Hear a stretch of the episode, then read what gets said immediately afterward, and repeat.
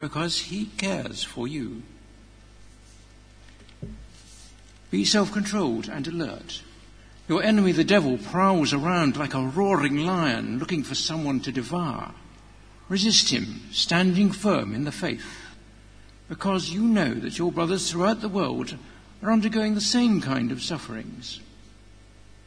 And the God of all grace, who called you to his eternal glory in Christ, after you have suffered a little while, will himself restore you and make you strong, firm, and steadfast. To him be the power forever and ever. Amen. With the help of Silas, whom I regard as a faithful brother, I have written to you briefly, encouraging you and testifying that this is the true grace of God. Stand fast in it. She who is in Babylon, chosen together with you, sends you her greetings, and so does my son Mark. Greet one another with a kiss of love. Peace to all of you who are in Christ. This is the word of the Lord.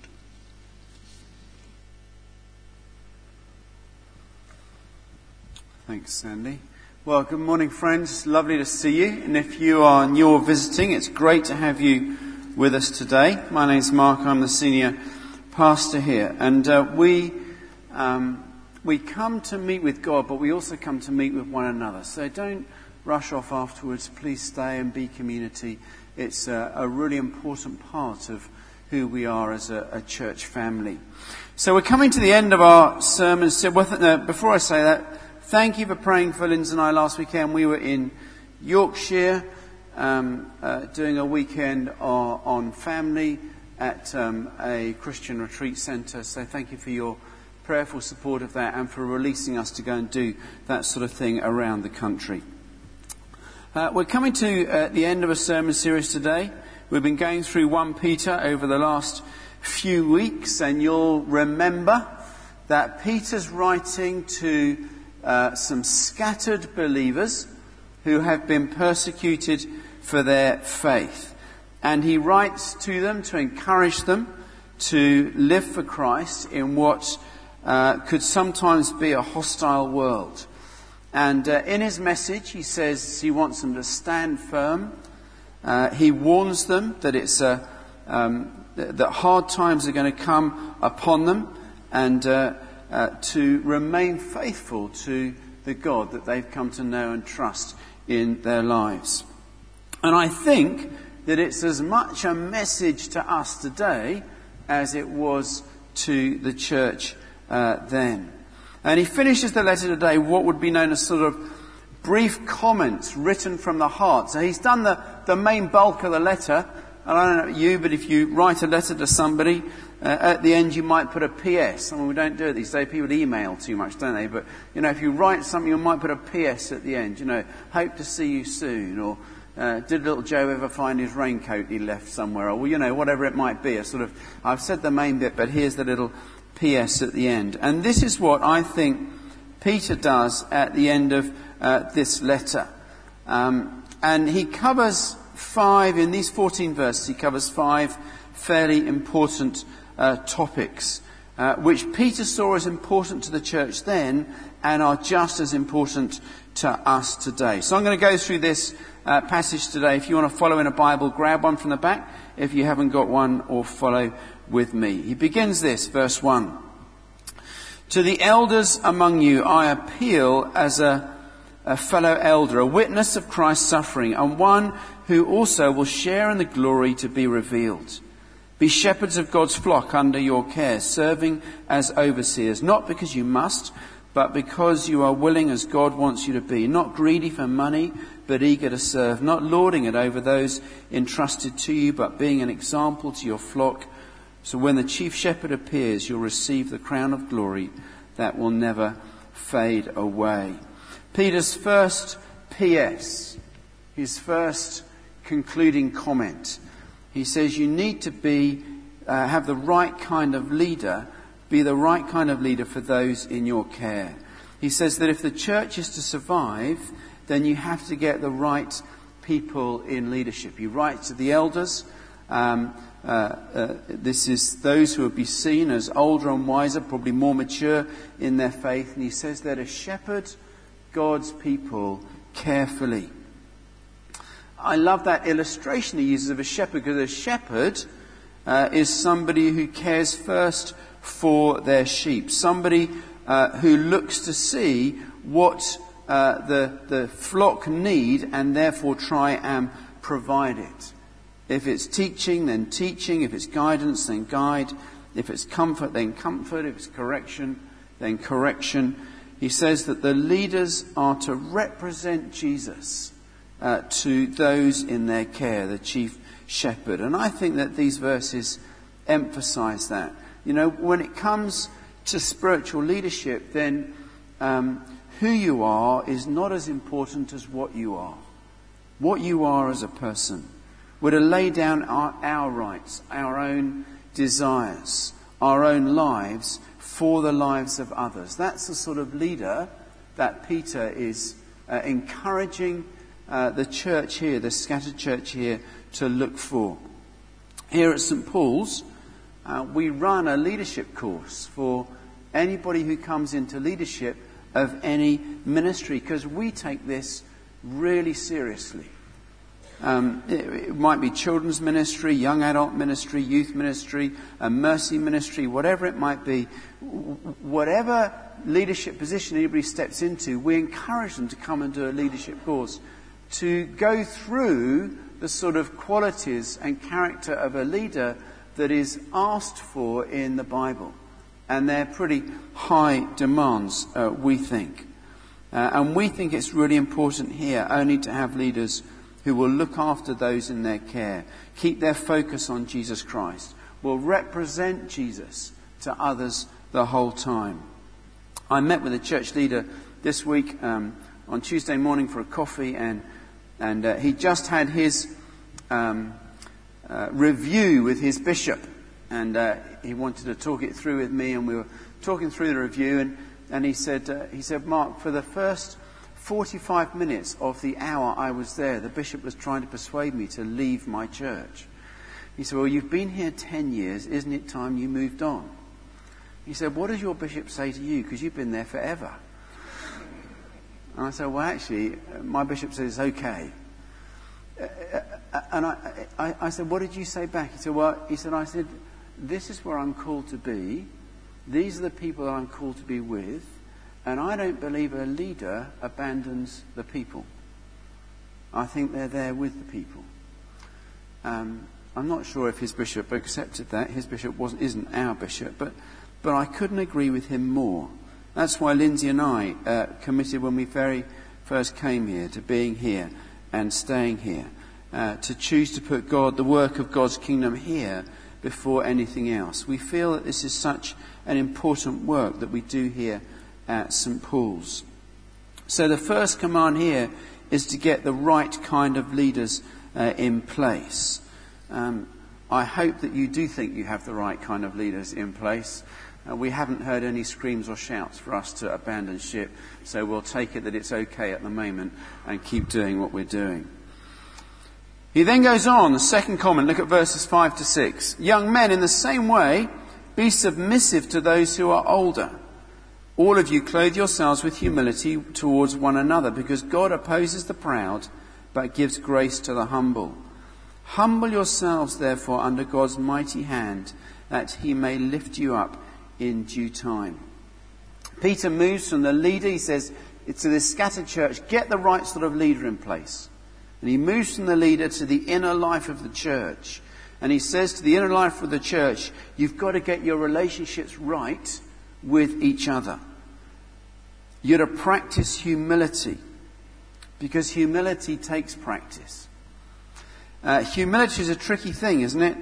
If you think you have the virtue of humility, you probably don't. That's the problem with it. It was said that D.L. Moody, a famous preacher, used to pray this prayer, Lord, make me humble, but don't let me know it. And I think that's a pretty good prayer to pray, really, isn't it? That we would know humility in our lives. We can't really define humility very well, but we all know true humility when we see it in somebody else's life.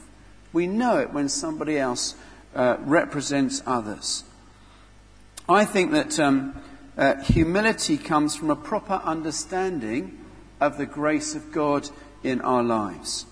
All that we have comes from God. All that we are comes from God. Nothing is earned. Humility is not about running yourself down or hiding your talents or feeling embarrassed about your gifts or your abilities, your accomplishments. Humility is just about having the right attitude with everything that you do in life. And Peter says this. Peter says, clothe yourselves with it. Now, a fuller translation will come out, put on the overalls of humility. It's the kind of apron that Jesus tied around his waist when he bent down and washed the disciples' feet. And in our dealing with others, we're to put on that same apron of service, that same humility to enable others. So humility is not about putting ourselves down, but it is about lifting other people up, about entrusting ourselves into God's hands. It's not about being trodden down or being looked down upon, but it's about saying, I trust God for my overall circumstances, and I, in the meantime, trusting God, will get on with serving other people. That's true humility, I think. So, his first PS is get the right kind of people in leadership. His second PS is practice humility with one another. His third PS in verse 7, he says this, let anxiety go, cast all your anxiety on him, for he cares for you.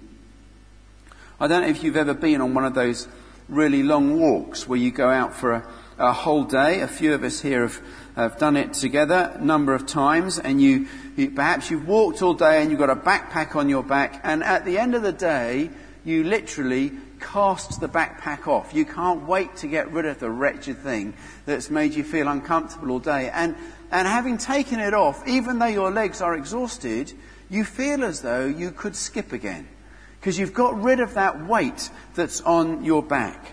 Well, that's what Peter is talking about here. He says literally, throw off the concerns and cares of the world. Cast your anxieties onto God. You know, anxiety in our lives brings a sort of double-mindedness. If we've got anxiety, we are distracted in life. We're often disturbed because we replay those tapes again and again and again and again.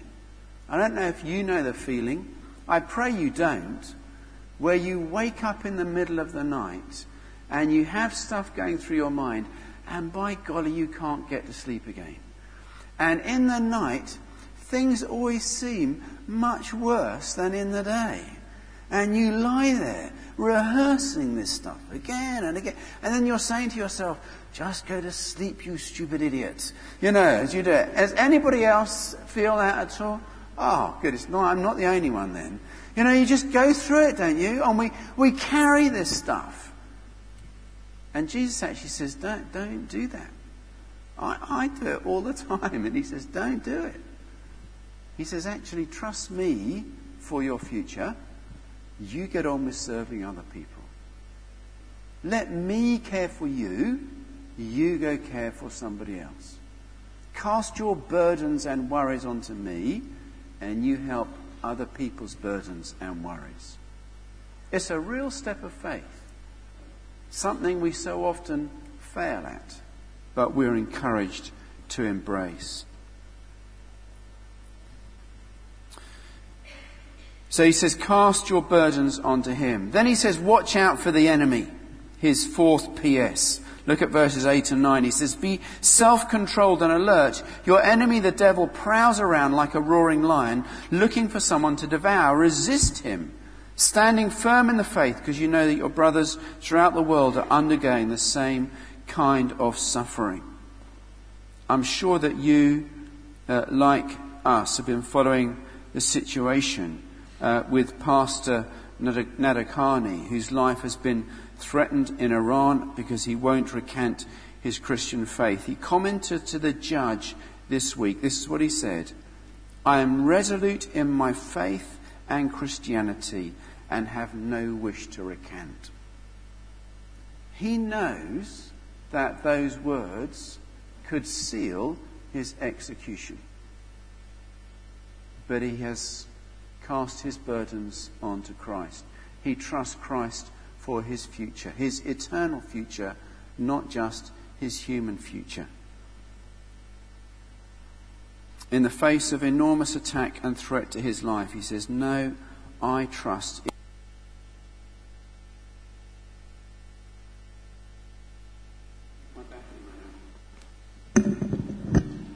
I think my battery ran out. I shan't collapse in a heap. It's just that, I've got Duracell, mate. I keep going, I tell you. We are to trust him, but we're not to be careless in the way in which we live our lives. In fact, the opposite is quite true. I'm fine, really, yeah. The opposite is quite true. We're to watch, he says. Watch out for those who try to undermine you. Satan constantly seeks out our weak points. He prowls around. Isn't that what a lion does? Don't you love those nature films? I love those nature programs. I love David Attenborough. I love his voice. I just like listening to it. I've got lots of those DVDs, you can just watch The World Is and How It Happens and all that sort of stuff. And he says, and here they are in the undergrowth and all that, the way he does it. And never seen anything like this before. And, it's fantastic, isn't it? But you watch them with the lions and you see them prowling around and they look for the weak one.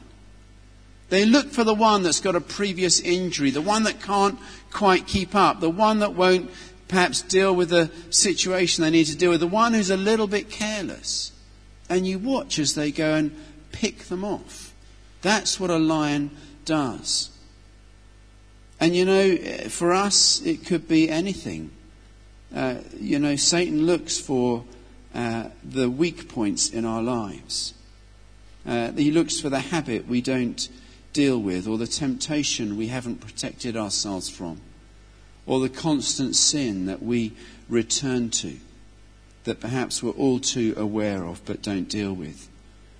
Peter says we're to be on the alert, to not let our guard down. He gives a strategy here. He says this. Firstly, he says, resist him by standing firm in your faith.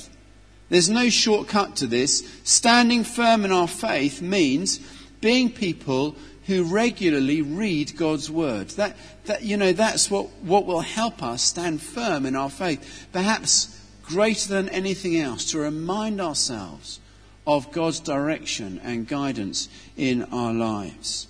Letting God's word sink in, being humble enough to take our guidance from Scripture, to not think that we know enough in our lives. And then we're more shaped to be like our Saviour, Jesus Christ. It's not through good ideas or someone else's ideas, but by the words that come from this book that has the power to actually shape us more like our Saviour, Jesus. He says, stand firm. Stand firm on God's word. Stand firm on God's promises. Stand firm on God's past actions and trust him for his future actions in your life. Secondly, he says, we're to remember those who at this very moment are in a worse situation than you. There's nothing quite like being reminded that there's someone like Pastor Nadarkhani who is standing absolutely firm in his faith despite what is happening to him. I want to just read to you. This is a book about the... it's called Killing Fields, Living Fields. It's a snapshot of what happened in Cambodia when Pol Pot had a zero tolerance on anybody of the Christian faith, and the Khmer Rouge were going around killing Christians. And this is the story of one Christian teacher and his family. This will take me a few minutes to read this, but I think it is worth reading. And this situation still today goes on around the world. Unmistakably, through the tremulous glare of the early afternoon sun with his own light-headedness from the back-breaking labour, Haim, that's the Christian teacher, knew that the youthful black-clad Khmer Rouge soldiers were now heading across the field and were coming this time for him. It was the hour when they always came, those brutish servants, dispatched to cull yet more of Cambodia's grovelling minions, lingering in this particular twilight zone of the nationwide death camp. Leaning weakly against his hoe for support, itself ironically the primary instrument of execution, Haim watched their easy, menacing, unharried pace along the paddy embankment. His throat felt dry, an uncomfortable fluttering gripped his bowels, and his knees threatened to buckle beneath him. But he remained still. Haim was determined that when his turn came, he would die with dignity and without complaint. Since liberation on April 17, 1975, what Cambodia had not considered this day, suddenly a blood-curdlingly naked scream shattered the unearthly stillness of the worksite. Haim swung round to see that another group of soldiers had seized their first prey, some pitiful wretch being bound and dragged away, blubbering uncontrollably. Across the landscape, eerily, not a soul moved, except for Agatha's black reapers. The scene resembled some bizarre party game of statues in which each hapless player strained every muscle to render himself immobile, invisible. More even faintly out of the line of Anker's ruthless, exacting standard of life and being, and you would be picked off, obliterated, fertilized for the crops. Haim's entire family was rounded up that afternoon. They were the old dandruff, bad blood, enemies of the glorious revolution. They were Christians.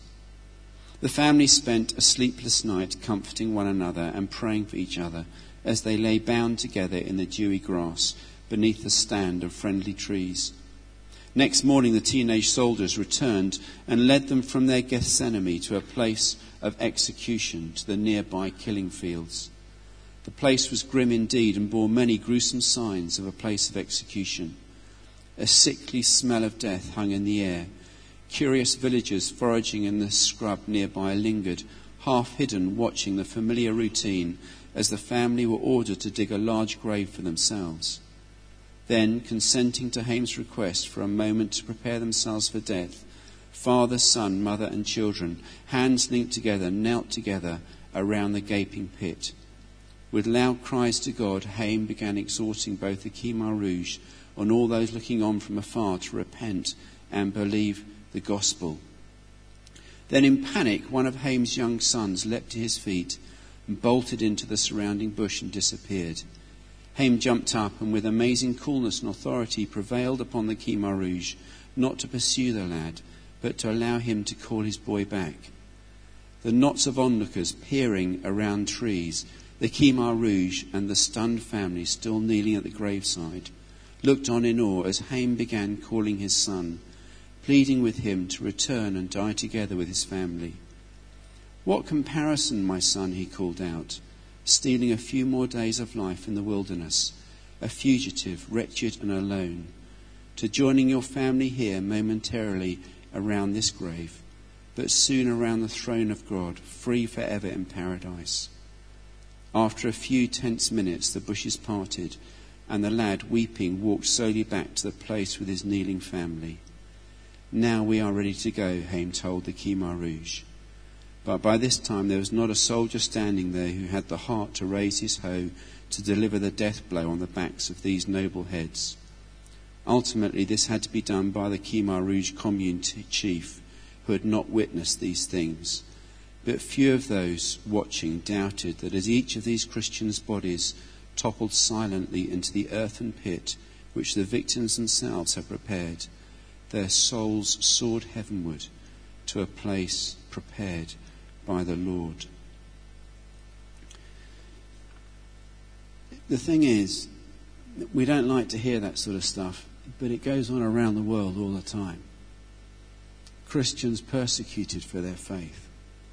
And Peter says this, he says, you look at what's going on in your life. Beware, he says. There are others where there's much worse stuff happening. So please stand strong. That's what he says. Stand strong. People around the world today, like Pastor Nadarkhani, are giving their lives that they might stand strong and ultimately know their Lord and Saviour. I don't know what's going on in your life, but this is what the Lord would say. Stand strong. There's someone worse off. Stand strong. Because, you know, Pastor Nadarkhani, pastors like Haim, others around the world rely on us to pray for them. They rely on us to be people of faith, to lead by example. Stand strong, he says. If we compare ourselves to someone like that, I always think, well, what right do we have not to stand strong? And the final PS comes here, the last couple of verses, well, verse 10 to 11. He says, the God of all grace, who called you to his eternal glory in Christ, after you've suffered a little while, will himself restore you and make you strong, firm and steadfast. To him be power forever and ever. Amen. How do we handle stress and times of uncertainty? Well, Peter says, I know you're living as aliens in a foreign land. But he says, as you do so, he says, appoint the right sort of leaders, people who will care for you properly and lead you always to Jesus Christ. He says, be humble to one another. Put each other first. In that way, you'll create the community that you're supposed to create. In that way, you'll always prefer somebody else other than you. And he says, don't carry around your own burdens. He says, look, cast it onto God. He'll care for your burdens. Put others first. Seek to reach out with the love of God into other people's lives. But be alert, he says. Don't be careless. Be alert. There is a battle going on, a spiritual battle going on, and Satan prowls around like a roaring lion, looking for weak places where he can attack. But don't just live for now, he says. Keep an eye on the future. It's all about grace. That's his last point. If you're discouraged, then God has grace for you. If you're struggling, God has grace for you. If you feel like giving up, God has grace for you. His arms are open wide for you. He will restore you. He will make you strong. He will help you to be firm. He will help you to stand steadfast in him. He is the God of all grace. And this isn't some abstract principle. God himself will intervene in our lives if we trust in him. So friends, whatever problems you have, whatever is going on in your life today, then God is the answer. He stretches out his hands to strengthen you. And Peter's great advice to the struggling and suffering church still stands strong for us today. It says, choose the right leaders. Please pray for your leader. I hope you pray for us. Please pray for your leaders. Pray for the leaders of the church. Be humble to one another. Cast your worries on him.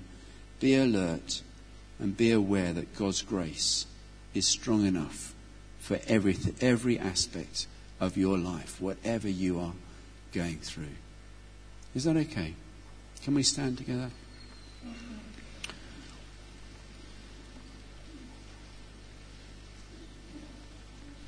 Some prayers before the service. Someone today is feeling downcast.